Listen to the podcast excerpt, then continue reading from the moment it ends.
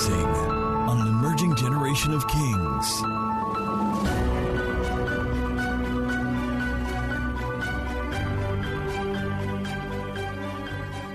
Hallelujah. Let's go to a couple of questions before I go into a preaching exhortation today. See, whether you like it or not, you're going to do big things this year.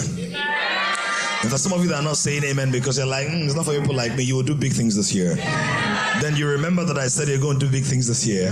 Are, are you ready for that? All right, so somebody said, um, What do you advise, sir, with respect to giving account? If you have questions, you can write them down if we have time in the service or in the second service. We're going to take some more questions, but they're just about four with me here.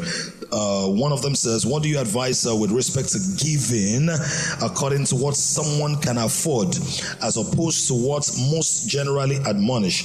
That is in line with giving beyond what you can afford. Very good question. The first thing I want to say to that person is I answered it in second service last week, right? I gave you different kinds of giving, different kinds of seeds. Who remembers? Okay, let's do tests. What are the four different kinds of seeds? Scheduled, structured. No matter what happens, you give it, right? Number two, spontaneous. The lord can lead you or there's an emergency. There's a, a need. For, so for example if you're driving by on the road and there's an accident and they need to get an ambulance that's not the time to start thinking do i have money or not right? Are you here? Because I mean, common sense and human brain says to you that there's an urgency, so that's spontaneous. Okay, what's number three? seasonal seeds. So there are seeds that are seasonal. There are cycles in every space you belong to. So, for example, you're supposed to honor your parents regularly in the course of the year, depending on the ability that, that you have.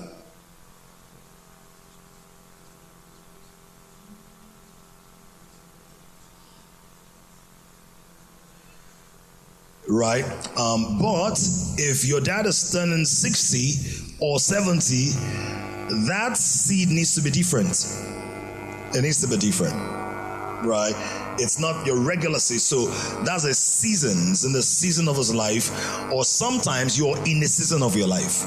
You're turning 25, you're turning 30. You want a memorial uh, presentation, offering, sacrificial seed, something that is significant, or maybe you're getting married, working on the project, that's seasonal. Or in the house, we're doing projects, we want to buy property, that's a season. It's good to see you.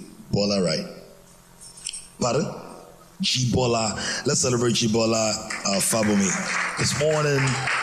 By the way, let me just tell you something. Jibola was the person that actually brought the right? That brought Bemiga. Bemiga came first? Bemiga, okay. So Jibola was actually the person that brought them. They're all siblings, but she lives in Abuja. That's why we don't get to see her often. Please, can you celebrate her with some some more energy. Right? So, seasons of your life, you can say, when I'm turning 30, I want to give God my first 10 million naira. You can say this. So, now I've never made 1 million. Calm down, you will make it. Amen? In fact, you attract it. Just one of the things I want to do this morning, I don't want big things to look big to you. I want them to look significant but not intimidating. You have to shift from seeing big things as intimidating to symbolic or significant. Why? There is nothing so big that God gets terrified, and you have the nature of God. So, why should big money intimidate you? Why should big projects intimidate you? Why should you not see yourself being an available vessel or a steward for big opportunities? Somebody say, Why not me? Say louder, say, Why not me? Say, Dammy, why not you? God will use people to give a million dollars to kings. Why not me? God will use people to sponsor widows and their welfare. Why not me? God is going to use somebody to take care of 1,000 orphans. Why not me? God is going to use someone to get the gospel into Pakistan. Why not me? So I'm like, no, I want to take gospel to Canada, to Toronto, even though I'm not the man from Toronto right? So those are seasonal seeds. And then the fourth one is what? Spirit instructed. So this is where the distinction comes. What that person is asking is, how do I move beyond Or how do I balance giving based on my ability and going beyond? What you have ability to give based on your current experience should be in what? What kind of seed should it be in? Your structured seeds, your scheduled seeds. So when it says, and I, and I showed us, I think two weeks ago, said, let each man give according to that which God has prospered him. That place is speaking about as your income increases, increase your scheduled seed. So you started off in the job market, you got a job that was paying you 100,000 naira and maybe your offering was 500 naira. You did your portions. Everybody to listen to that message. You did your portions. Okay, my offering will be 500 naira. I'm giving my 10%. That's 10,000 naira. So four Sundays in the year, 2,000 naira. My uh, percentage, 10,000. That's 12,000 naira, right? When my offering, when my income increases to 250,000 naira, my human mind will want to keep giving uh, 500 naira. I hope you know that because that excess translates to my flesh as more leeway for enjoyment. But God says, I always want to be a part of your life. So any enjoyment that does not factor me in will increase the flesh quotient in your life and contaminate the blessing I'm given to you. So what then do you do to that person who's asking, um, how do I separate that? So you have that structured seed first so that your subconscious mind is used to always giving God something. Then open up to the Holy Spirit if there is a need in the house. Many times, those needs may come spontaneously. In fact, what happens sometimes is maybe we've announced it before and we hardly do that. It's only big things that we announce, right? But we've announced it before, you're not in that service, and then you happen to show up in that service and you feel a prompting in your heart, in your heart. That's an opportunity to go beyond what you've already said before. Are you here? or there's such a prophetic moment in a service and you just sense it. The pastor didn't even say go extra or give extra, but you just sense it and perceive it. You stretch. Can I ask with a show of hands, how many of you have stretched before and God blew your mind a couple of days, a couple of weeks, a couple of months after? Just, just look around and see those. Be proud, be proud of that, be proud of that. Don't worry, your reward in heaven will not be reduced because they're showing your hand. We're saying demonstrate the goodness of God. Stretch right? So that's one way. Another way is one of the things I'll be teaching today or preaching today is that sometimes don't wait for God to tell you to do it, you just do it. Because I know sometimes we're always hiding under is it God's will or not? The Bible says everywhere he went, he was doing good. so sometimes just go out of your way and do it. Right? Be bold. How many of you are aware that there is no record in the Bible that when David saw Goliath and God said to David, My son, son, son. God doesn't have a speech disorder. I hope you know that. I hope you know that. And many times when God speaks, it sounds like it's your own voice. Right? because spirits need the license of a human being to express themselves fully on earth. That's why even when the devil is tempting you, he doesn't go, eh. Oh, eh, eh,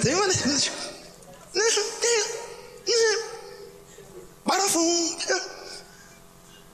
it's not dramatic. Your temptations sound like your voice. Isn't that so?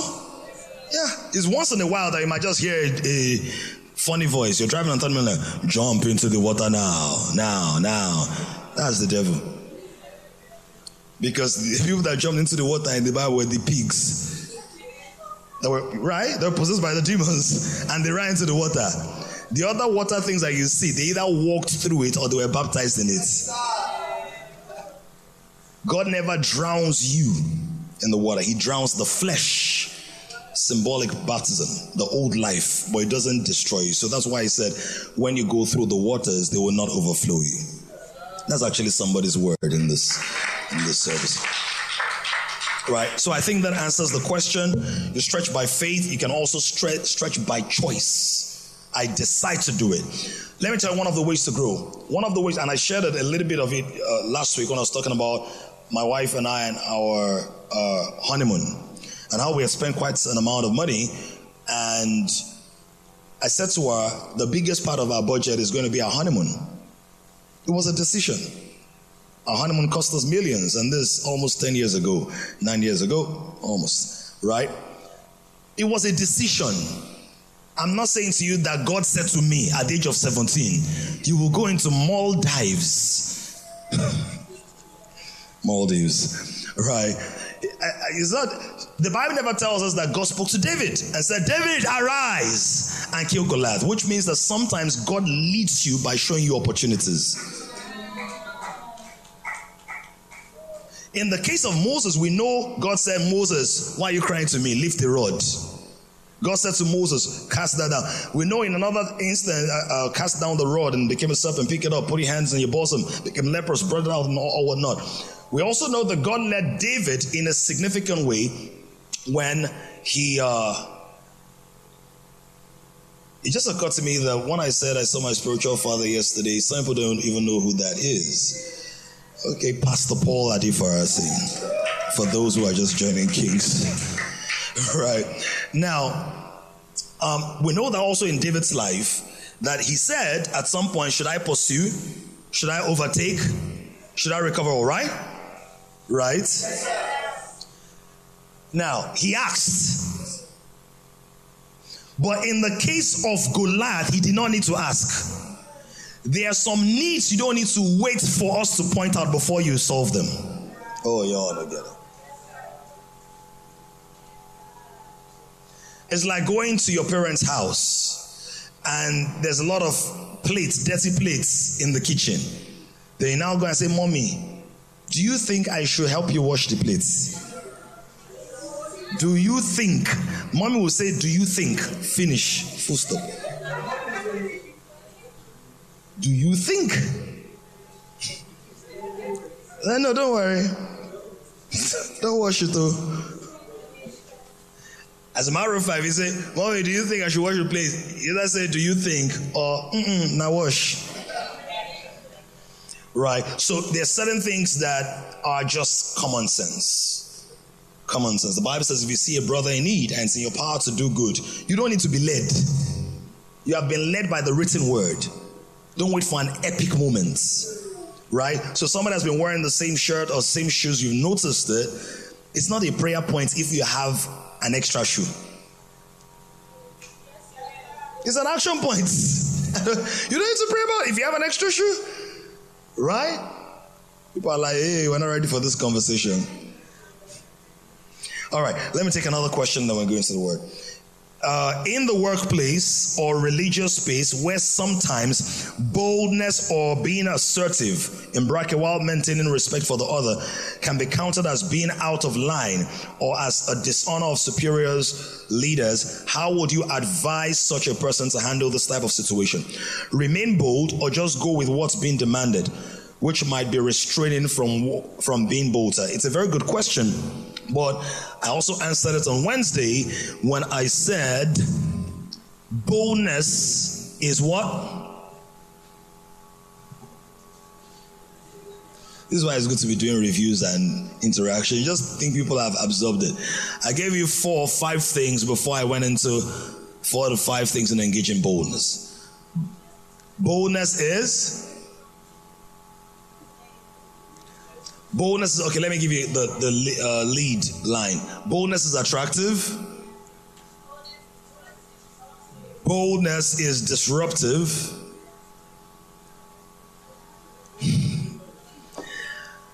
I think what we're going to do in this service is listen to that message again.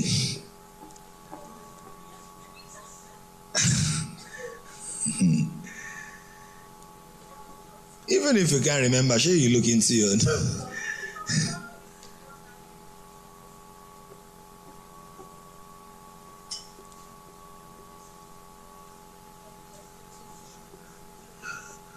Were you in the service?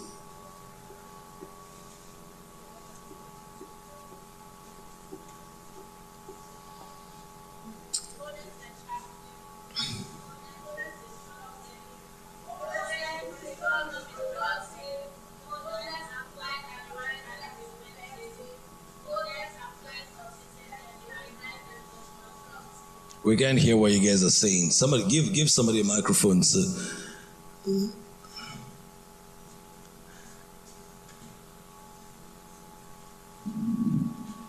Boldness is attractive. Boldness is disruptive. Boldness with wisdom is productive. Boldness applied at the right time is effective. Boldness applied consistently at the right time is constructive. So, this question has it been answered by those five? The question is in a circle where um, there are certain demands and where boldness might be seen as um, an affront or taking things into your hands and all of that. How do you navigate that? Has the question been answered there? Under what? Boldness with wisdom. Wisdom. Now, if you are a docile, passive person, right? Docile and passive person, um, people are doing stuff, you are not an active contributor, or you're seen to be self centered, or only support the things that you're interested in, or to play along the lines of your own personal prejudices, then all of a sudden now want to do something daring. I expect everybody to cheer you up. Does it make sense? Doesn't make sense. so I think that sometimes what happens is the need to or the desire to kill Goliath without having first of all taken care of the sheep. So all of a sudden, you want people to hail you in killing Goliath. When when we ask you to pack sheep poop, you're like, no, I'm bigger than that. All right, no problem. Are you getting that? Or um, you just want to go and, go and kill Goliath and you're not going to ask Saul for permission to kill Goliath. And even though David did not wear Saul's armor, because I'm not wired to wear your armor. You're the tallest man in Israel. I'm one of the shortest boys in Israel, perhaps. We don't know David's height, right? But we know his age. If I wear your armor, it will be counterproductive. I'm not, the reason I'm not wearing your armor is not because I'm being disrespectful. The reason I'm wearing your armor is I respect you too much to wear your armor and still fall your hand because of your armor. Right? But guess what? The issue there is if your heart is right, they may not always support what you're doing, but you will know that I have done everything I need to do. And you have a track record, a track record. That's the important thing I want to say there. Wisdom is the ability to apply the right kind of knowledge at the right time, the right way. That's wisdom. So imagine somebody right now, maybe one of the music scene people, they'll never do it, but the person comes on stage and because it's hot, then the person just removes their shirts and starts wearing singlets. Is that bold? Is it wise? Mr. Shehesa is audacity. That's the audacity to fail. Right? Now, is that bold? Does it make sense? Is it wise? Now, in some places, they say God led me to do it. And it's amazing how we try to use God told me to do it to cover foolishness. Even though sometimes God telling you to do stuff might look foolish. But the Bible says wisdom is justified of her. So eventually, the fruit of that action will tell us whether it was wisdom or not. And that's why sometimes some of your actions will be under contention until seasons prove how right or how wrong you were. Right. Do we get it? All right, let me charge you up from Matthew chapter 14. In the service, I will deal with the spirit of fear, and in the next service, I will deal with taking action and making moves. There's a hum in the sound that is quite distract, distracting, distracting. Matthew 14 from verse 22 to 23. Please look over there. Oh, this is not on. Wow. All right, for time's sake, I will blaze by.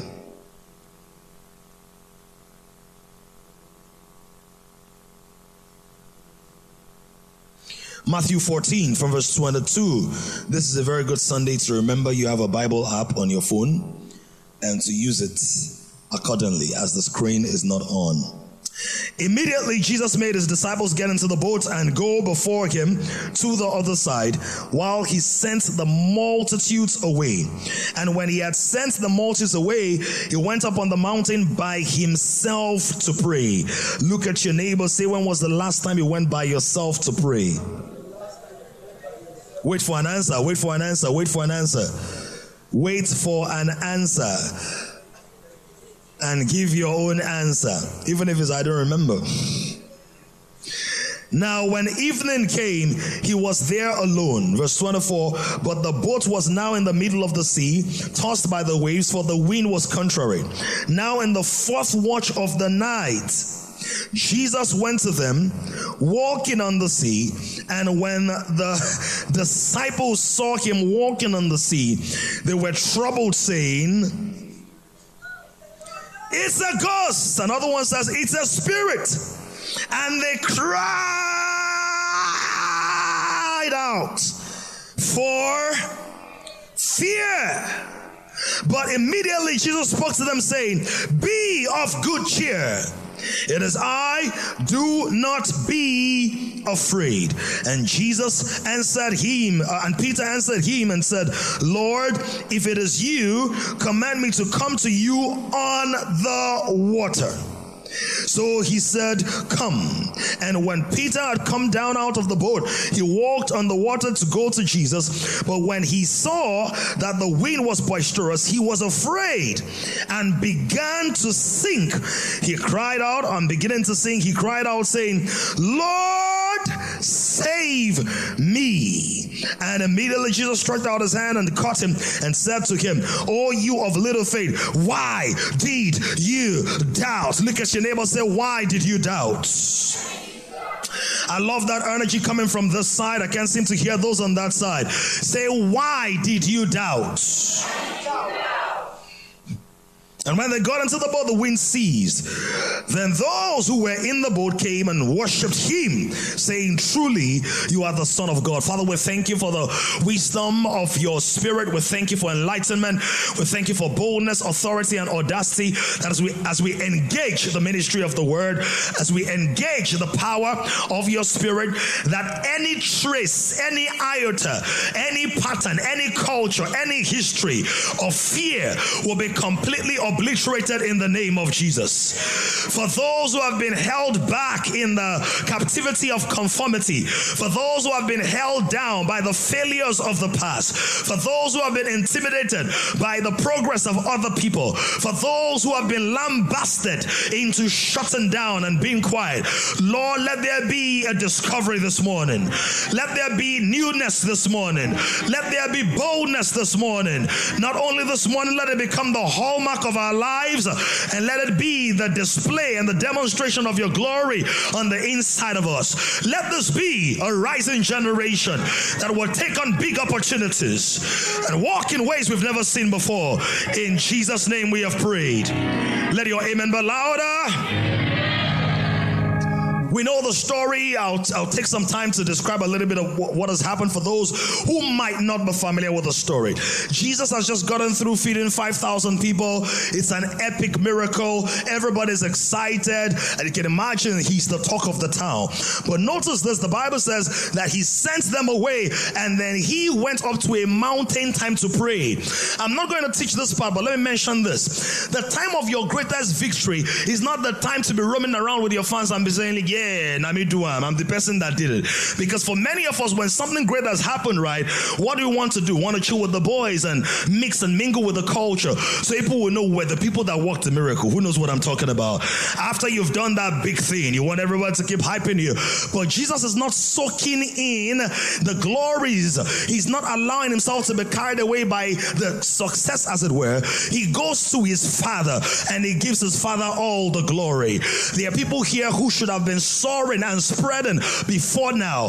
But the issue is any small success, you are already basking in the glory. You're already soaking in the glory. You're already hoarding the glory. But the Bible says that he sent them away and it went back to his father. Why? Because the calling of the believer is not from glory to story. It's from Glory to glory. So the glory that God lavishes upon you, you turn into a seed and you sow it to Him. You give Him His glory. You, I didn't ask you to clap, but if you're gonna clap, don't allow people who are not clapping stop you from clapping. You give Him back His glory. Give God back His glory. Some of you are like, God hasn't done anything for me. If you are standing on your two legs, give God glory. If you can uh, wave your hands, give God glory. If you can shout, give God glory. If you can move, give God His glory. If you're wearing red glasses, give God His glory. If you have money to fix your hair, give God. Look at somebody and say, Give God His glory. Look at that person who's hiding their face and who's acting as if there's nothing God has done for them. Tell them, Give God His glory. He goes up and it says, Go to the other side.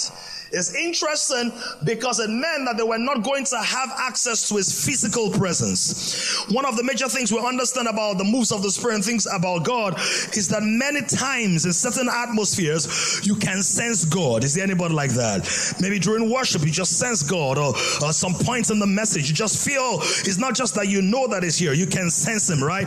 You can feel some goosebumps on your body, or something rushing down your spine, or maybe fire is burning in your hands, or sometimes you can feel a tingling sensation in your feet. But there are other times that you can't seem to sense God. Mm-hmm. because now he said, Go to the other side.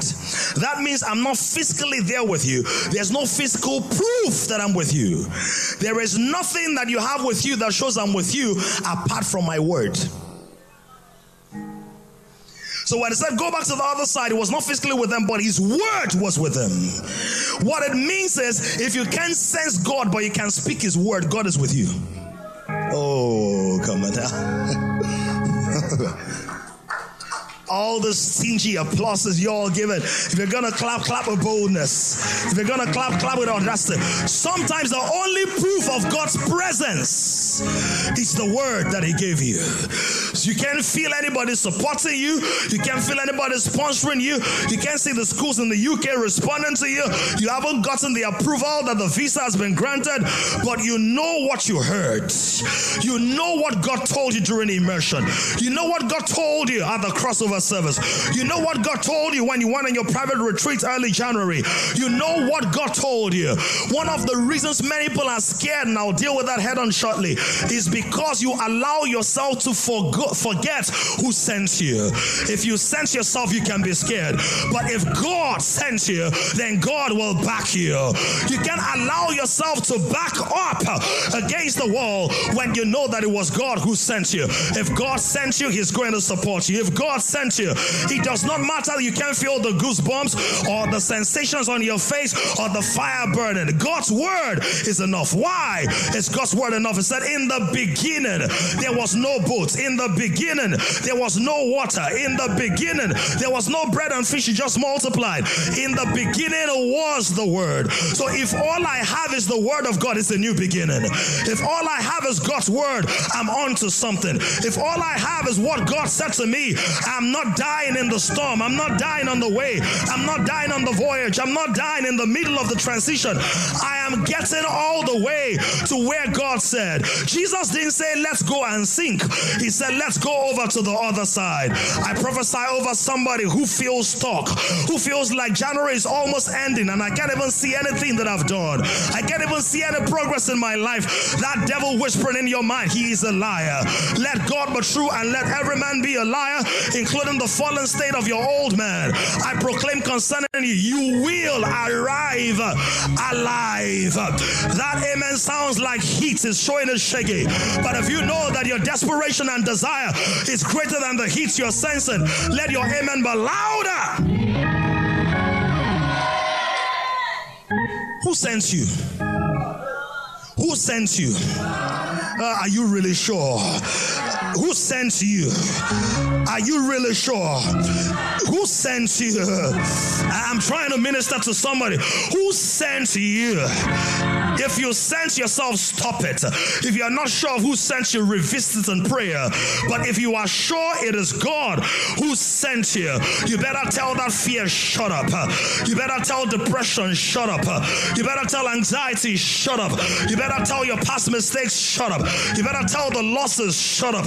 You better tell the culture, shut up. You better tell old Naira notes, new Naira notes that is cursed, shut up.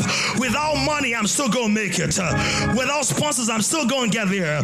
Without partners, God's work will still be done in my life. Uh, is there anybody wants to tell Shaggy, shut up? Uh, distraction.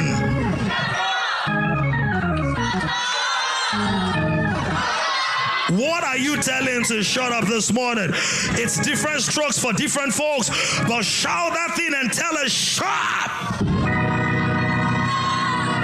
Some of you don't need to say shut up, say shut up.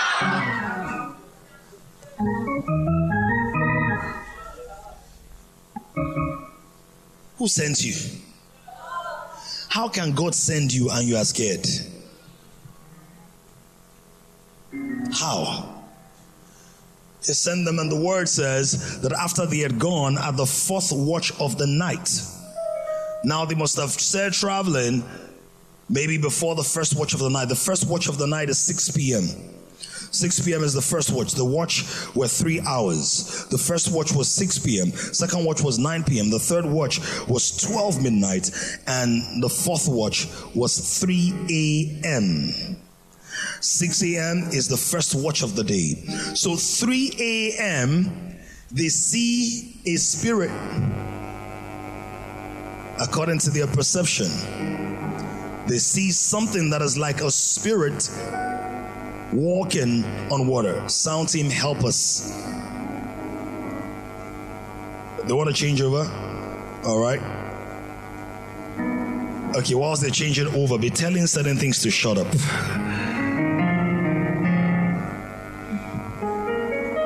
Online family, we're going to switch over shortly. So if this goes off, please ensure that you stay on. I didn't say pray. See, this is the problem. We get into religious mode. Shut up.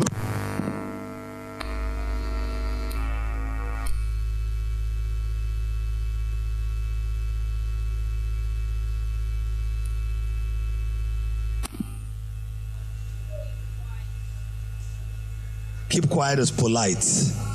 I didn't say say keep quiet. Say shut up.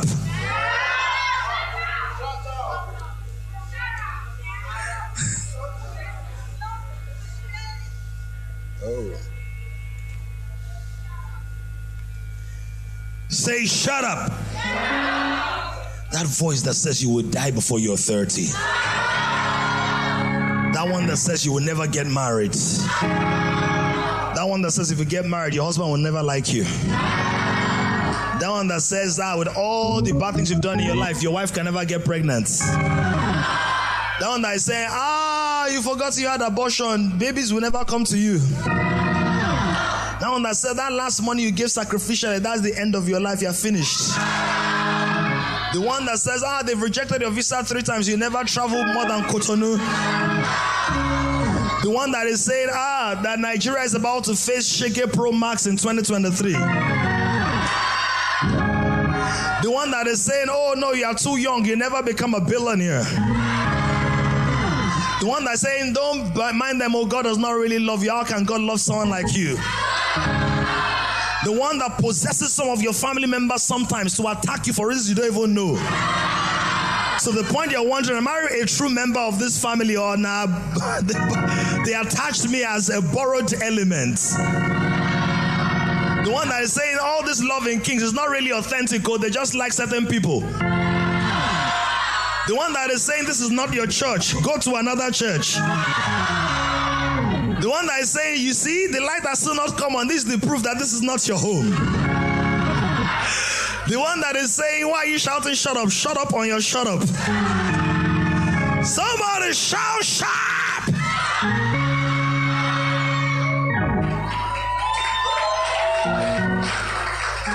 Practice speaking to spirits. Practice it. Because sometimes a thought enters your mind you know this is not me. Tell it, shut up. I reject you in Jesus' name. Cast you out. You have no room in my mind. Because what the enemy is trying to do is trying to secure your acceptance. Is an offer. Invitation to treat. But when the devil gives you an invitation to treat, it's actually an invitation to mistreat. So you got to retreat. Come on now. So he puts them in a boat. Somebody say a boat. and then he said, You guys go to the other side.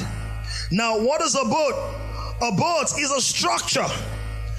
A boat is a defined vessel that is des- designed to travel, watch this, on water. So, a boat is a structure, a boat is a vessel, a boat is a means of transportation. Are boats good or not? All right. Can boats help? Should boats be despised? Should boats be ignored? This, this was one of the most advanced forms of transportation in the days of Jesus. And so getting in a boat was a good thing. Hmm. The boat provided security, provided speed, provided stability because the sea would undulate with, with waves. So, with the change in times, a sense of security, a sense of safety, a sense of protection, a sense of speed, a sense of community, a sense of togetherness, a sense of collective progress.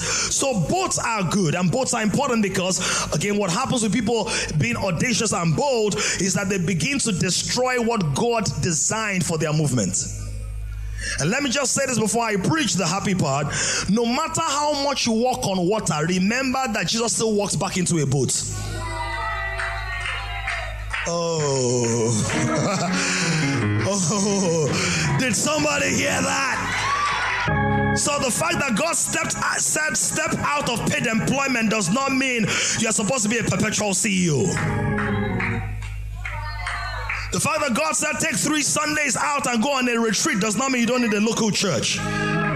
Oh, come on now. The fact that God said break a relationship does not mean become an isolated person. The fact that God said don't hold the microphone does not mean stop ministering.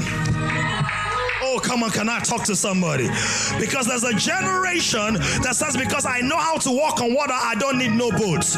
Whether you walk on water or not, you still need a boat. You still need a community. You still need structure. You still need accountability. You still need someone to say, Tell, tell you, sit down. Are you here?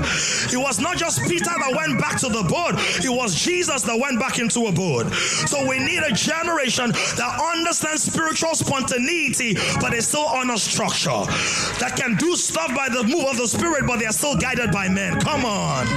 Who am I talking to? We need a generation that knows that I can resolve certain things by myself, but I need some coaching sometimes, some counseling sometimes. Are you here? That the fact that I got a revelation that is trending on TikTok with 1 million views does not mean I can't sit down in master, master life class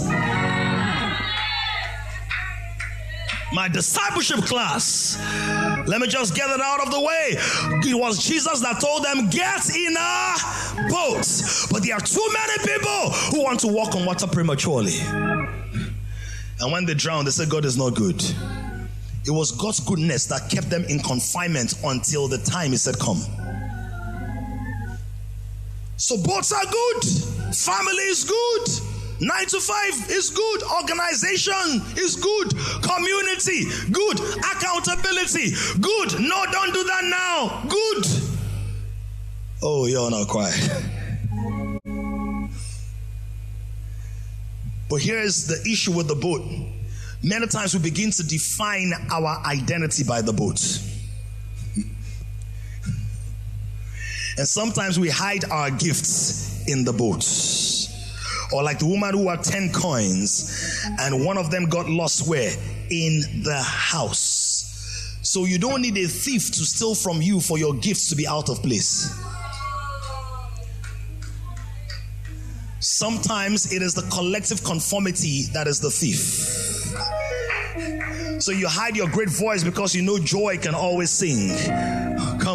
Or you know, Lucia can always sing. Or you know, Fisaya can always sing. So you know you can sing, but you hide your voice because in your mind, Jason and Cooper got it on lockdown. Oh, can we talk now? You know, you can drum. I was hailing districts earlier, drumming to the point where it was sweating as if it was the drum it was beating. but you know, you can beat the drums. They're like, ah, no, now, you want you want now. Or districts got the six already. But you know that if you if we have two or three more people, we can have a rota system where one person beats one Sunday and the other people can just be fully devoted to hearing and listening to the word.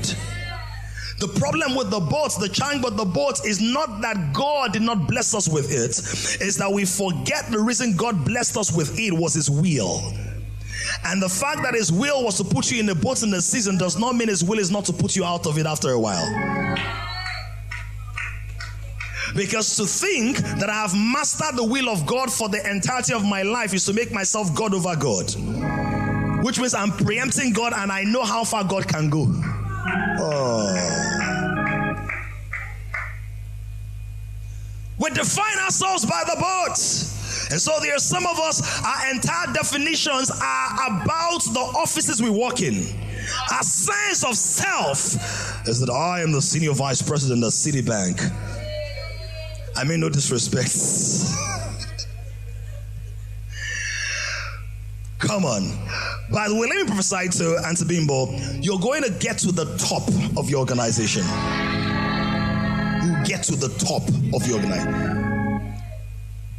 All these amens people like to give these days. We like to define ourselves. You define yourself. So, who are you? Tell me about yourself. Say, I'm a very fine boy. I have my nice hair and I play the keyboard. Well, there might be words of knowledge, words of wisdom, gift of prophecy. Are you here? But we are comfortable with the construct. Because the construct means that I don't need you to look deeply into my life for me to tell you what defines me. It takes a whole lot of vulnerability to peel off the layers people are familiar with and to expose a dimension of myself. Therefore, whenever you see anybody living authentically or organically, the person has paid a price of saying, I don't care whether you like what you see or not, I will live my truest essence. And so, living a fake life is not just a, function of insecurity, it's also a sign of pride. Because a fake life means I am borrowing layers to make myself look presentable to a way that you approve of me. Oh, come on. So, for many of us, the boat becomes a shell, and the shell leads us to the shelf. How do you know that you're living in the boat? Because sometimes you feel less than when they don't define you by your title or you feel less than when they don't acknowledge you work in so and so as the head of so and so, as the lead of so and so. You just feel naked, stripped. Or you're outside of a relationship, and the reason why they pain you is not because the relationship is over, it's because status has changed to single as a Pringle, wondering where next to mingle. Yeah. Oh, can I talk? Is anybody wants to be honest? I'm in a boat or I've been in a boat in my life. You see, people are not even raising. You see, you see, you see. That's what I'm saying. Many people they're still in the boat. The boat of not raising their hand. Yeah, look at them and say you're in a boat. So you put out a post and you discover that you don't like the likes you're getting on your post. So you've now started ticking the remove like counts. Oh, can I can I come now? So people will not know now only 16 people don't like them for the next for the last six weeks. They'll be entering DM like for like, like I've been following for a while, like me back. Shout boats you now be hustling in comment section, hustling, hustling. Now we day, now we day, now we day.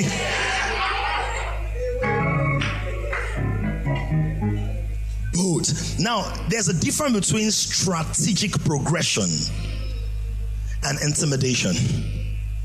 What I'm talking about, I'm not saying don't use tactics, I'm saying what is the why and what is the state that is sponsoring that desperate attempt. So, sign a boat. The reason you've not taken that bold step is that you are defining yourself by a boat. So let me not re- let me not release a single. Let me just remain as I did so. Because if I release a single and I can't post 10,000 streams in 30 days, I will be known as the guy whose single did not hit. Oh, can I talk now? So we cancel present opportunities with future apprehension. Oh, can I talk now? Make I just hold my sides at this. Be singing to myself, my God. Meanwhile, it could just be three people that need that song in that season. Because God said that which is greatly esteemed amongst men, I hate it, I despise it. You don't know that? He said the thing that is highly esteemed amongst men is an abomination unto God. So let me tell you, just in case you don't know, anything you see men celebrating God, that's not what God is looking at. God is always looking at the heart. So is God against one million streams? No, but what is the heart? He said, Now that one they totori me. He said, One million streams. Nonsense. What's that? Because in 10 years, streams will mean nothing. It's going to be immersion. Are we ready for this conversation? Let me ask you. You remember that guy that had a V boot on your street? V boot. Some of you don't even know what V boot is. You Remember V boot? Some say, yeah, I remember V boot. It was a very lovely drink. Chidima, you all right this morning? Chidima, are you okay? Are you sure you're okay? Somebody give Chidima a hug for me. Lord, give her a hug. Right? So that guy that V boots. Uh-huh. You see? Timmy said it's a shoe. As in boots. V boots.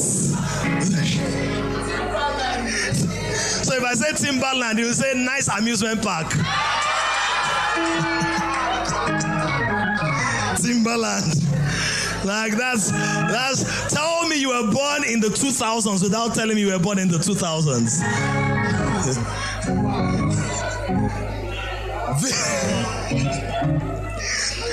V Boots was a kind of Mercedes Benz, and the boots was shaped V-ish. Like if you keep tracing all the way down to the floor, it would be V. And it was like rich people that had it then. I remember one guy in my in my school. She was so excited. She spoke Yoruba in school. My school, we didn't speak Yoruba. She was so excited. She said, "Daddy, meet the around Mercedes 230." That's Mercedes Benz 230. Big deal. Can I ask you a question? Is that a deal now? If I came next and say, "Guys, you will not believe it," I bought a V boot. We can go like, "Go pups, go pups."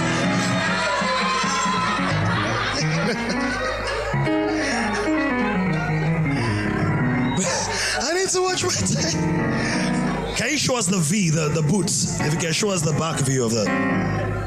So, so the point is, if somebody bought a V boot in 1988 or 2000, uh, 19, maybe 92, 94, 96, was a big deal. So amongst men, the V boot was celebrated. But do you know what God is reading behind the V boot? The diligence that went to create the money the number of jobs that are created by it, the heart posture of the person, the glory the person gives to God, and the change it will make for the kingdom. Right? Do you see? Right? That's what God looks at. So in 1992, when everybody was celebrating this, God wasn't celebrating this. But when the person who bought this went to church instead of serving the car, God said, ah, correct guy. When they gave a stranger a lift, back then it was safe to give strangers lifts. Now they might lift you and carry where you don't know. Right? Because boldness must be paired with wisdom for it to be productive. So, if the person gave a stranger a lift, doing good to strangers, that gave God pleasure. If the person did the kingdom work faster because of the car, it gave God pleasure. If the person inspired people instead of peppering them, it gave God pleasure. So, what God looks at is not how well you preserve the boat He puts you in, is how much you focus on Him in spite of the boat. And in every boat that God puts you in, He will come to test your loyalty. Are you loyal to the boat or are you loyal to me? And God says, I'm someone will say, God, I'm loyal to both.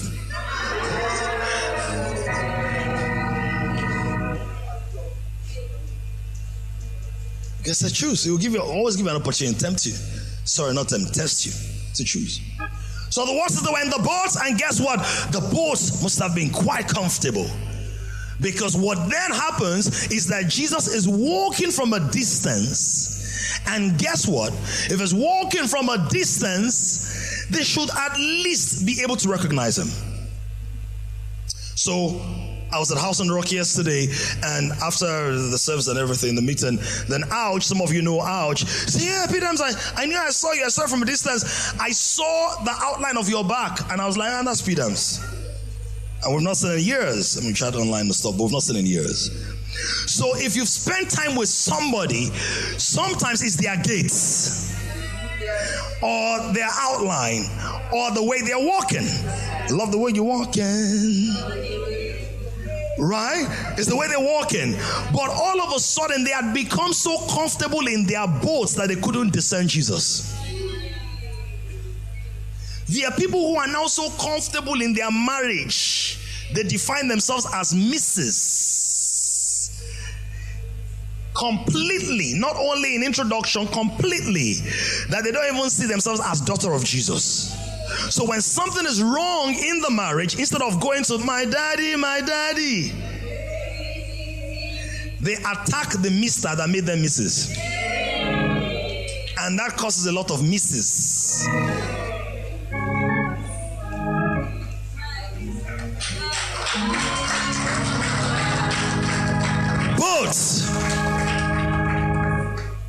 The pastors, ministers, where when people are not getting it right, we are quick to talk to the people or talk about the people. But how often do we remember to intercede for them before we proceed with the knock? Because sometimes when you knock people's heads without knocking on the gates of heaven, you will break their skulls. Anger. Bonk, bonk, bonk, I've told you, I've told you. Of course, we don't knock, oh, let me just be very clear. I'm not talking about physical knock. It's not a hard knock life here. Right? I'm, I'm saying reprimand, challenge. Of course, some things don't need prayer, they need reminders. Amen? Like if someone really did something really bad, say, let me go and pray about it. No, don't do that. Right? But we can become so defined by our boats that when Jesus is moving, we cannot see him. We cannot sense him. So the one that just multiplied, you know how somebody does something great for you, be like, I, I can never forget you. Right? And maybe there are two or three people like that in your life you can't forget. The person has done something really amazing. And I, I can never forget. Jesus just multiplied five loaves bread and two fish to tell you human nature, yet they can't discern him whilst he's moving. Jesus just saw you through, two, through 2022 miraculously, but third week in January, you're already like, this is not Jesus, this is a spirit. Your house rent that you were scared about, you paid in October. Now you're saying God is not with you.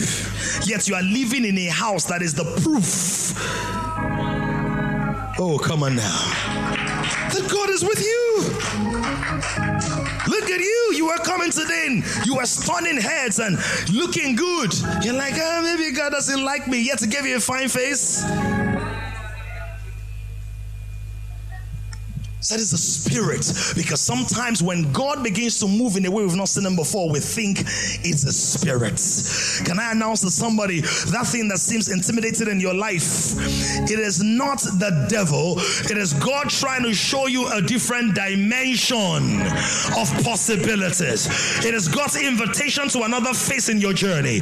And it's saying that even though the boat makes you comfortable, there is life beyond the boat, there are probabilities beyond the boat The reason you're no longer getting the job from that vendor or that contractor is that you became so comfortable as their sole provider for you and your family. So I'm calling you beyond the boat. The word says that Jesus began to walk on water, which was remarkable. He was not operating just as a man, he was operating as the Son of God. What keeps us in the boat? You know what keeps us in the boat?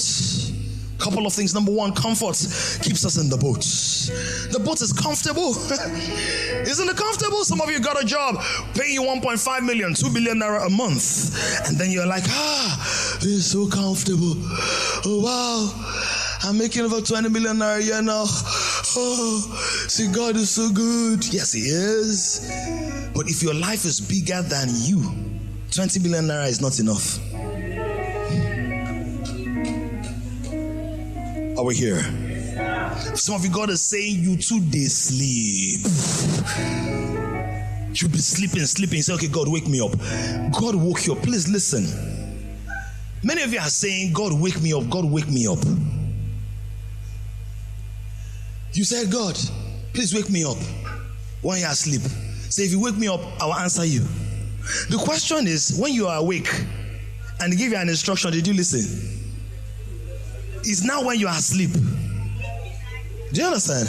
You are awake and fully in your senses. Give that lady 1,000 naira. Say, eh, no, me, I don't want shame, disrespect though. If I want to give her money, let's be $1,000. God said, give her 1,000 naira. Why? Because God knows on her way out, while she's waiting for her Uber, her shoe will break and come out.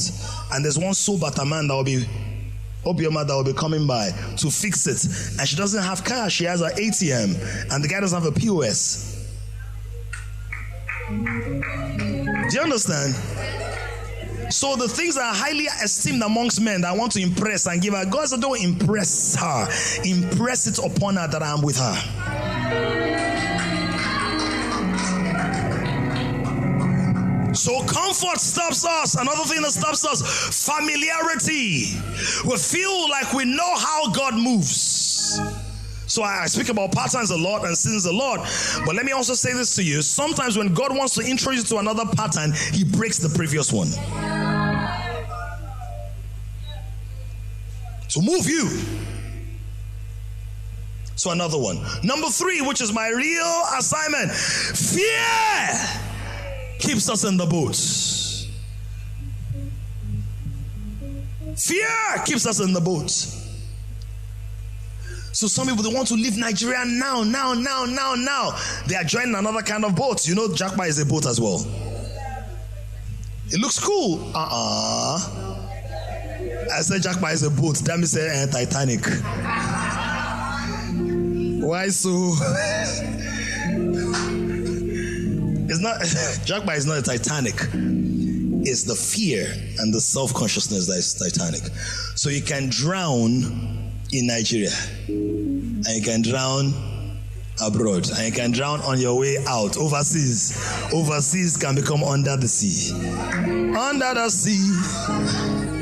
But that's not our portion.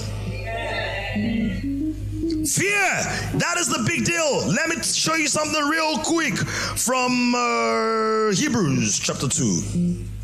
They were afraid. The word says they saw Jesus and they were afraid. They were scared. Hebrews 2 from verse 5. Give it to us. For he has not put the world to come, of which we speak, in subjection to angels. So the angels are not the big boys of the age to come. Right? Their servants have taught you that. But one testified in a certain place, saying, which seems to be indicate, indicative that it was an angel that said that statement. What is man? Okay? So a prophet overheard a conversation in the realm of the spirit. What is a, what is man that you are mindful of him, or the son of man that you take care of him? What is man?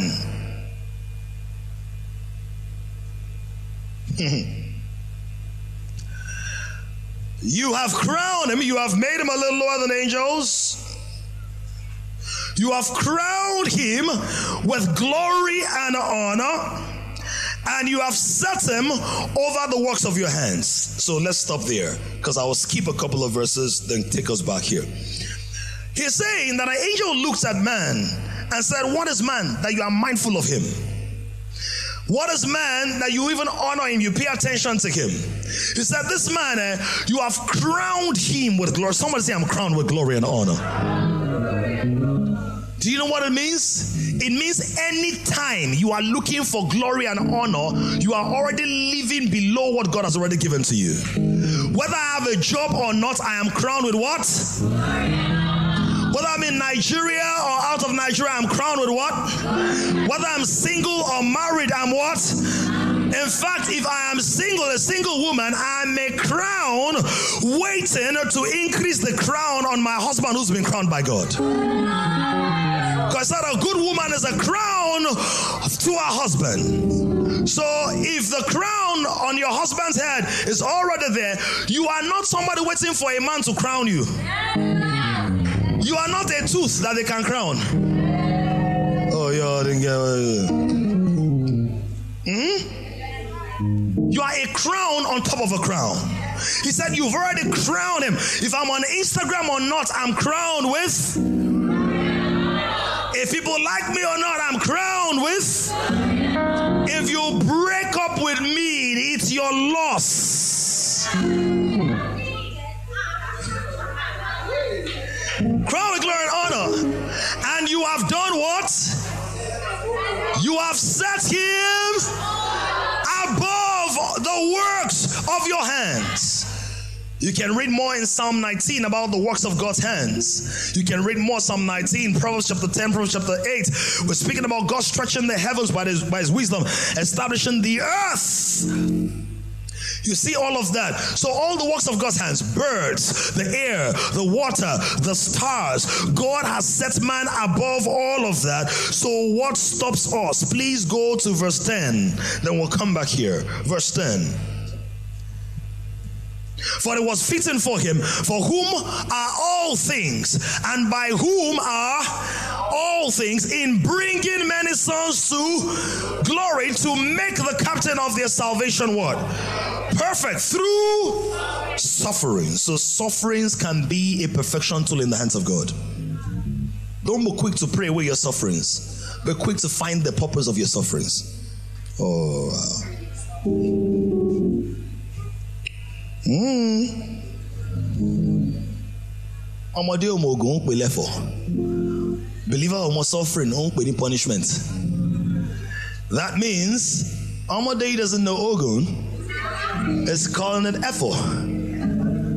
A believer, what basically means is you can despise something valuable because you don't know the purpose of it. Some of you, the best thing that happened to you in 2022 was suffering because that suffering allowed you to discover the Christ sense on the inside of you. For the first time, you understood that when you get two million naira, it's not to buy shoe.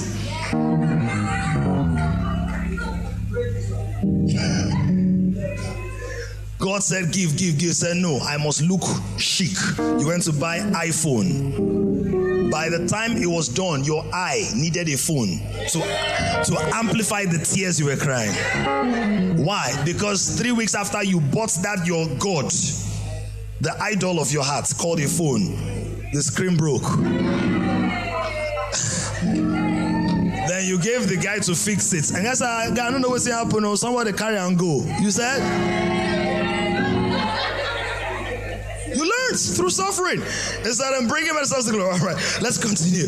Then, for both he who sanctifies and those who are being sanctified are all of 1. For which reason he is not ashamed to call them, you're going to need this, brethren. You're going to need this. Saying, I will declare your name to my brethren. In the midst of the assembly, I will sing to you. This is Jesus now. Not afraid to call us brothers. Look at the neighbor, say, Jesus is my bro. Say, hope you're my bro too. Say, hope you're my sis.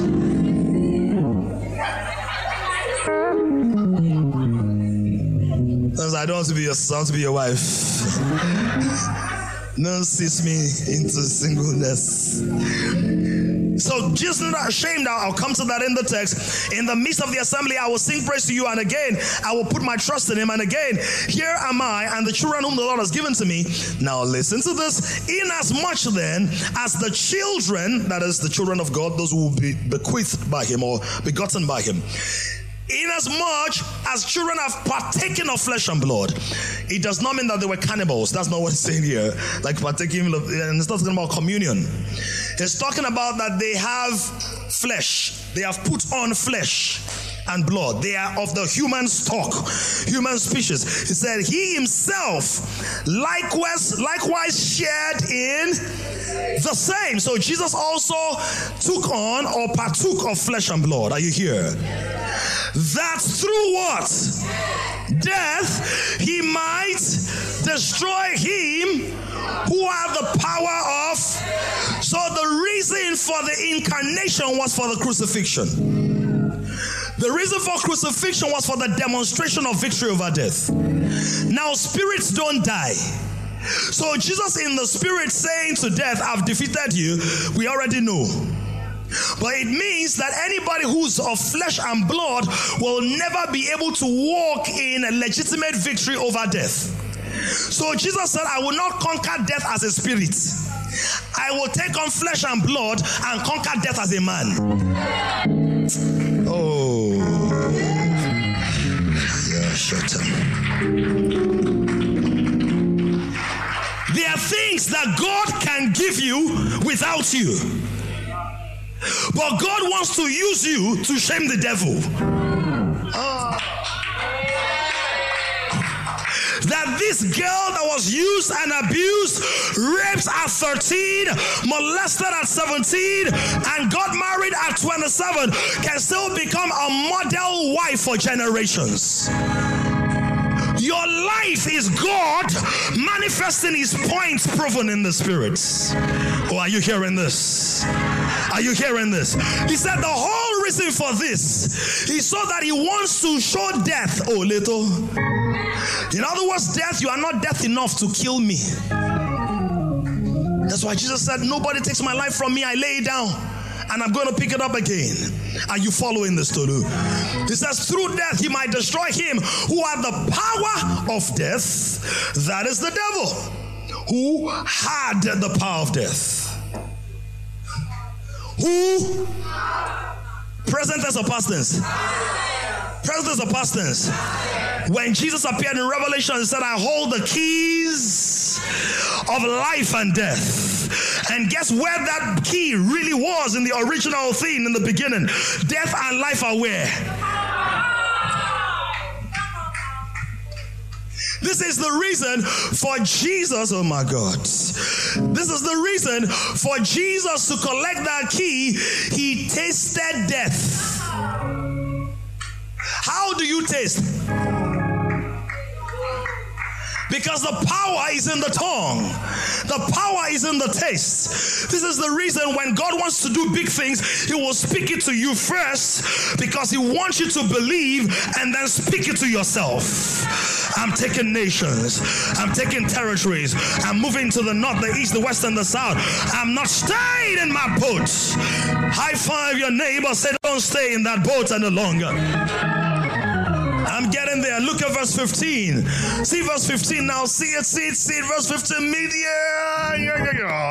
He said, and release those who through the fear of death were subject to. So that means that fear brings, fear brings bondage to the past, bondage to your cares, bondage to familiarity, bondage to the boats, bondage to past success, bondage to disappointment. It is the fear of death. But listen, it is not the fear of, hey, I'm going to die. Oh, that's not a fear there. It's not the fear of, ah, I will die. No, it is that the death, the separation of man from God, that is spiritual death, produced in every human being fear.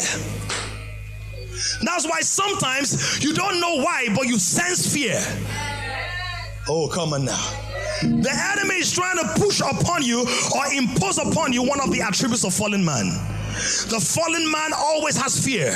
He visits him cyclically. That's why he runs from pillar to post. He always thinks they are enemies. The Bible says the wicked runs when nobody pursues him, but the righteous.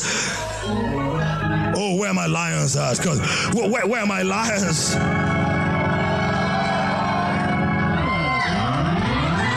Where are the lion warriors? Where are the lion kings? You're not Mufasa, but you're a lion king. Where are you?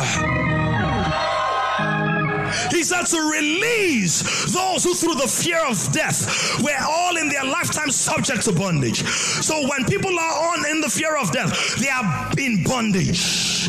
They are in a bond over an age. Yes. Their gifts are bound. Their expressions are bound. Their potentials are bound. Their possibilities are bound. Their giftings, their abilities are bound. All through their lives. I don't know who exactly I'm preaching to, but there's got to be somebody under the sound of my voice who is saying, I'm no longer bound. I'm no longer bound. I refuse. I refuse to be bound. Some of you are still so bound. You're still bound to your seat. I refuse to be bound. I refuse to be shackled. I refuse to be limited. I refuse to be held down. Please me look at somebody who looks like they are free and tell that person, I'm no longer bound. I'm no longer bound. I've been released. I've been set free. I've been liberated. The fear of death has no room in my life. High five your neighbor. Say, I'm no longer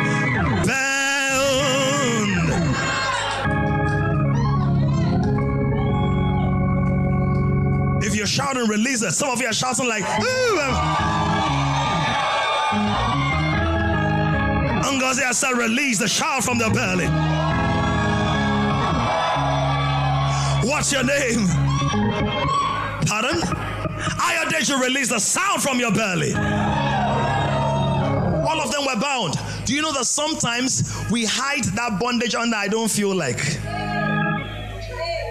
I don't think it's time. Let's see how it goes. I'm just watching it. Both bondage. There. But guess what? He saw Jesus, Peter. They saw the Spirit. Says, "Go, go." He said, uh, "It is I. Do not be afraid." And the waves of the water carried his voice. They could hear it. He said, "If it is you, tell me to come." If it is you, give me Hebrews 2, I think verse 6 or something, where it says, Not shame to call us brethren. If it is you, tell me to come. Come on now. If it is you, find the verse. It's not shame to call us brothers. If it is you, tell me to come. What kind of audacity is that? This one said, Is a spirit. People are saying it's a spirit. And Peter said, If it is you, tell me to come. You know what that means? The implication, the indication of that is that if this is what spirits do, me too, I be spirit. Some of you are about to do spirit things. Oh, where are those? Where are those? Where are those I was sent to this morning? He said, For both he who sanctifies and those who are being sanctified. In other words, the one who is sanctified and the one who is not even perfect yet. I don't get it right like Jesus yet. but this is the point. Are all of one, for which reason he is not. So when Peter said to Jesus, If it is you, tell me to come, the typical African leader, African precept, uh, I've been going share. Did you pray on the mountain all night with me? Oh, y'all didn't. Are you hearing this? The typical person will be like me. Do you know where I got my anointing? I prayed all night. You did not do January fasting. Now you're wondering why things are slowing down. Get this. I'm trying to show you something. So if you want things to be fast, you have to fast. Are you getting the point? Jesus doesn't say, Amy, what? He was saying me. The tree of the nose is far from the forest of the forehead. Where are you coming from? Jesus did not say that. Why? He said, For both he who sanctifies and those who are being all of, all of, all of. Jesus is spirit, Peter is. If spirits walk on water and Jesus did it, guess what Peter is going to do? Guess what Peter is going to do? He said, Just tell me, come. I don't want to be presumptuous. I'm not moving on my potential, I'm moving based on your invitation. If I know it's you, Jesus, I'm coming. If I know you are Yakuba Letovalia, oh Lord, stir up in this house people who are daring and bold enough to say, I will walk on water at the Master's invitation. I will walk on water at the Master's call. I will step out of the boat. Something my family has never done before. Something the nations have never seen before. Something the environment has not been prepared for. Where are those who are going to be walking on a water? I take authority over the atmosphere of your mind, the atmosphere of your lives, and I proclaim that the spirit of fear is perpetually broken in the name of Jesus. Help me go to seven people. Tell them it's time to take action. It's time to step out of the boat. It's time. Uh, can I get somebody on the drums? Say it's time to take action. It's time to step out of the boat of conformity, of the boat of familiarity, of the boat of comfort, on the boat of fear. Step out.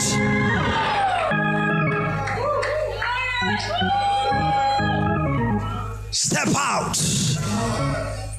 You're on the bus, and God said, Pay for everybody on the bus. Pay for everybody on the bus. Said, God is my last money. God says, Are you living out of your pocket or out of my budget?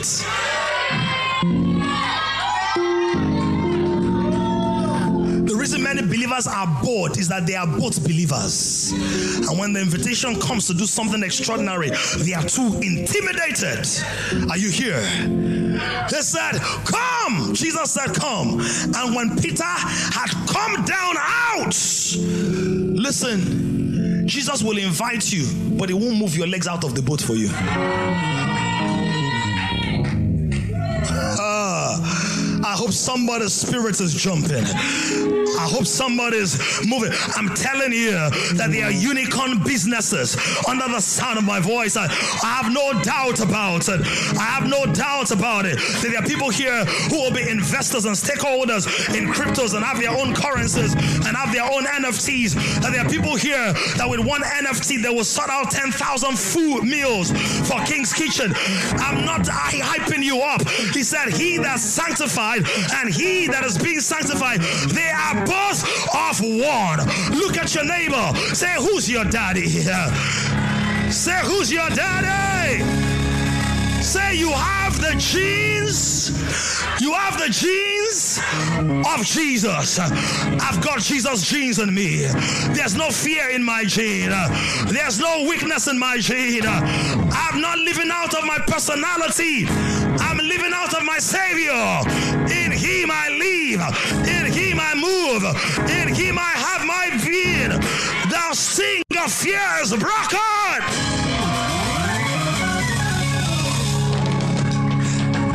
All the other disciples.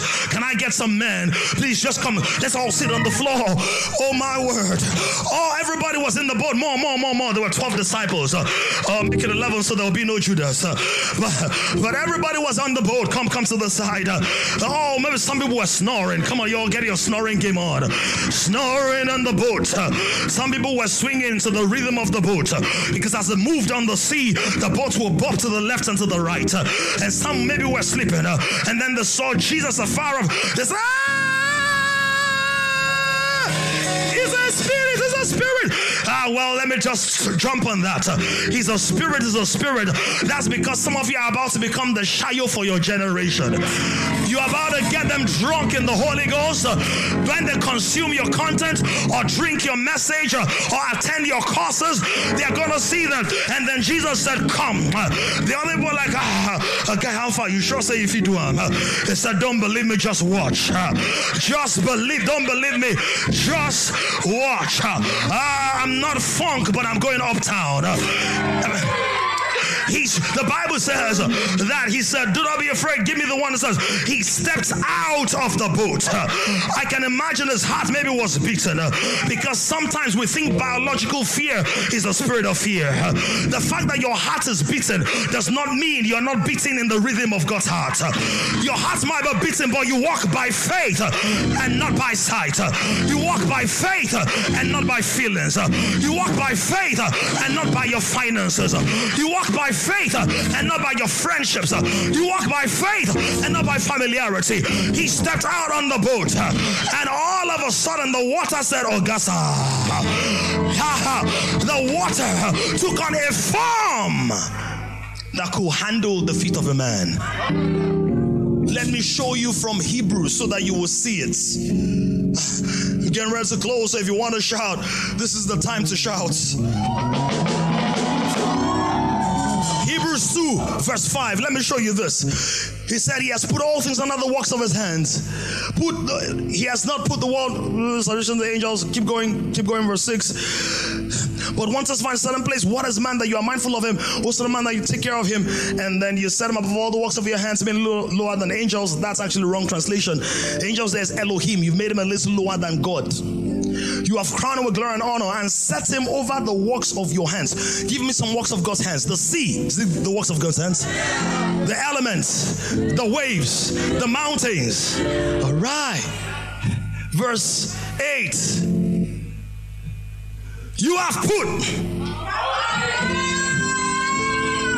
You have put in subjection. Oh. Oh.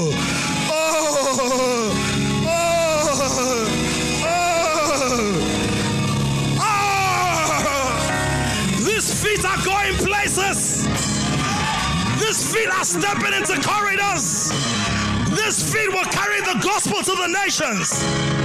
He said, You have put all things in subjection.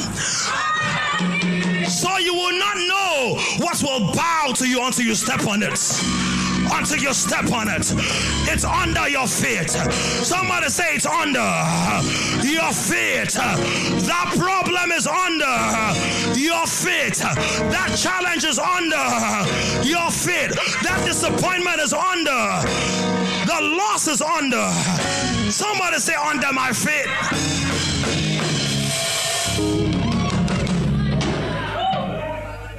All things. So, why did he ask for Jesus to say, If it's you, let me come? Because the authorization you need is the authorization of the word. And if you have the authorization of the word, you will secure the authorization of the men God has put in place. He said all things. So guess what? Where were their feet here? Where? Where?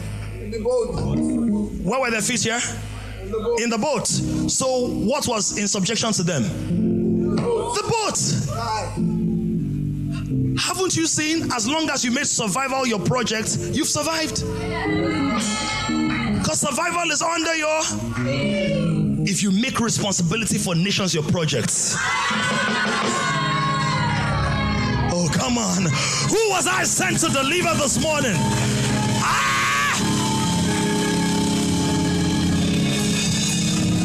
Yoruba, they say Marie Batishe. That means you will find a way to do it. You will always find help to do it. The reason it's so many believers are thinking about survival. So every miracle that comes into their life is personal survival sized. That's how you've survived. You put your feet out to keep body and soul together. What if you start stepping out to keep nations under the cross and under the blood?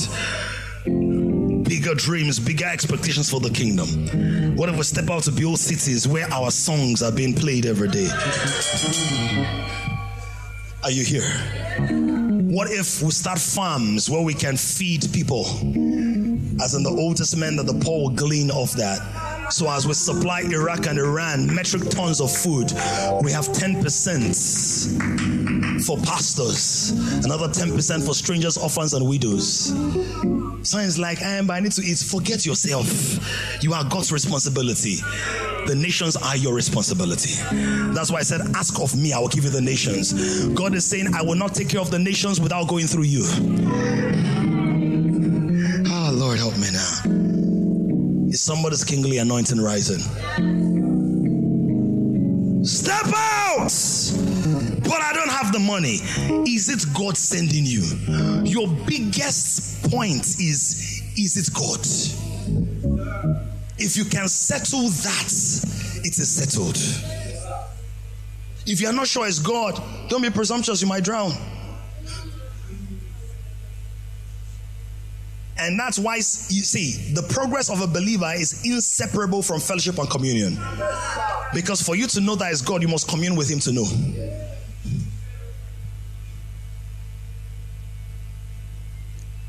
Never leave me dry when I'm contemplating the preaching. Give me something soft. You understand? Walked on water.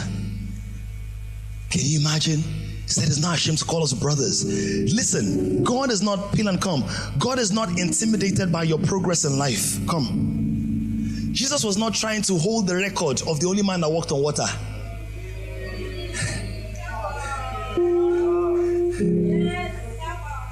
The joy of Jesus is that which I do. You're doing it because I'm a picture of your possibilities. I came to show you what God designed for man to be able to do. John said, My little children, I'm always excited to hear that you're doing well. It's only a bad leader that doesn't want followers to do as well as he does. Bad or maybe insecure or untrained or fleshly, carnal. Because Jesus, he didn't say, Ah, I have world record. I'm the only person that ever walked on water. Peter walked on water. Can I ask you? He said, "It's put all things under subjection to the feet of man." Does it mean that if Judas stepped out, could he walk on water? Yes. Thomas, could he walk on water? Yes. Philip, could he walk on water? Yes. Man. That's why many times, many times, when God has visited the church with ideas, inspiration, innovation, and people have religious, pardon me, people have religious condom over their minds. The seed of God cannot percolate. They only see it as a religious idea or religious thing. God then throws it to an unbeliever. And it does a Tesla or a SpaceX or a Microsoft. Because the believer is so consumed about where I must sit in church and why I'm not on the preaching roster this month and why nobody called me Oshadis. When God wanted you, are you Osha Raymond? He wanted, He wants to usher raise that will be a mount for your generation.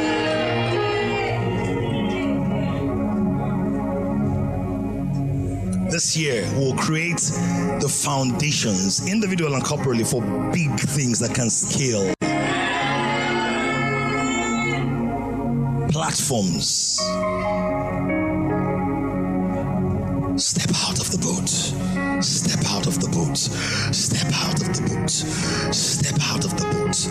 Step out of the boat. This is my closing charge. Step out of the boat. Step out of the boat. Some of you are in a relationship and you know this guy is too small for your destiny. And it's not from a place of this. It's not from a place of covetousness. You know, your spirit is always groaning, crying. You are talking about big things and saying, eh, you every time you every time you'll be dreaming big. You better be realistic. You better be realistic. Please, anytime somebody tells you be realistic, ask them what's your definition of reality. Because I discovered that when you speak about prosperity, it has levels in people's minds. Find out what's your real what's your definition of reality? Are we here? Put all things in subjection to his feet. I don't have enough time in the service, I need to run. But don't be second service if you can stay for that. Walking on water. Jesus said to Joshua, God said to Joshua, anywhere the sole of your foot will tread upon, that I've given to you. He says he will order your steps. Why is he ordering your steps to the places that he has already subjected to you? See, the territories you're going to take, listen, it's called take territories. Why? You're going to go and take it because it's been given. That's why we say worship first, because worship clears your eyes to know it's Jesus and not the Spirit. You begin. I want you to pray as we close. The prayer is not, oh God, take spirit of fear away. The prayer is, I respond to you, God. He said, Come. He said, Wherever I hear the direction of that coming, I will go. I respond to you, God. Hey! When P-Line is stepping out, and they're like, why, why, why is P-Line? No. I'm happy to see him progress. When I say stepping out, he's not leaving, no. Say, ah, P-Line is stepping out of Kings, no. Some of you, even if you leave Kings, you will carry Kings with you to wherever you are going. right? When I'm saying the progress, pray. Say, Lord, I refuse to stay in the boat. Some of you, you saw your granddad die in that boat. You saw your dad die sadly in that boat. You saw your mom struggle all through our life inside that boat. Some of you, your parents are still in the boat. Some of you can see your old brother, your older sister in that boat, and you've been in that boat. But as you pray this morning, something is breaking.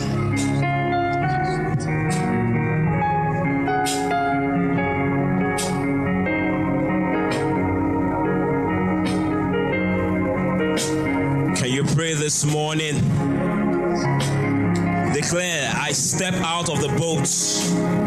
Step out. I step out. I step out. Out of comfort, out of familiarity, out of fear, I step out. Declare this morning, I'm stepping out. I'm taking that first step. I'm taking that first step. Oh, everything has been placed under my feet, subjected. Ah. I'm stepping out. I'm taking that action. It doesn't have to be perfect. As long as it is God, as long as it is you, oh God, as long as it is you, oh God, I'm stepping out. I'm taking that action. Oh, where have you seen that you have become comfortable? Begin to call yourself out. Speak to yourself. Minister to yourself. Let deep call unto deep this morning. Draw yourself out. I'm stepping out. I'm taking action. As I meditate on the word this week, I take action.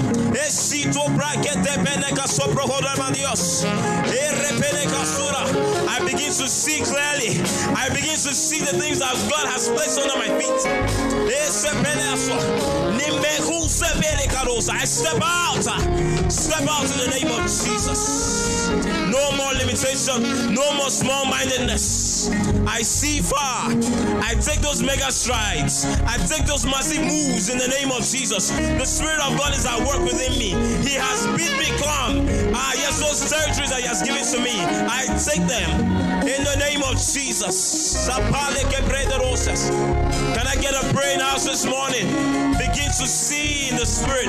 Begin to picture those things that you need to step out of and declare this morning in the corporate gathering and declare, declare, call yourself out, call those things and say, You, I'm stepping out of you. Complacency, I'm stepping out. Mediocrity, I'm stepping out. Fear of starting up, I'm stepping out of you this morning. Our Father, we give you praise. We thank you, Jesus. Thank you, Jesus. We give you glory and we give you praise, our God. Because we are one with you, God. Because you have called us out, O Lord Jesus. And you have said, wherever the sole of our feet will tread upon, O Lord, that land you have given unto us, we step out. We step out in faith. No more fear. No more fear. No fear here. No limitations. No small mindedness. I'm taking those territories. I'm taking that step. No matter how small, it is the simple steps that lead up to a longer journey and take you to where God has destined you to be. Thank you, Jesus, because you have granted us the grace, of God, to step out. We give you all the praise, our God. In Jesus' name, how's gonna hear the loudest amen you have given in a while? Hallelujah. Hallelujah. Glory to God. Generation is rising on an emerging generation of kings. To join this growing community of kings, visit www.kingdomcentral.org and send your full name and email address to 0908 123 4566. One more thing someone you know needs this. Kindly share this now.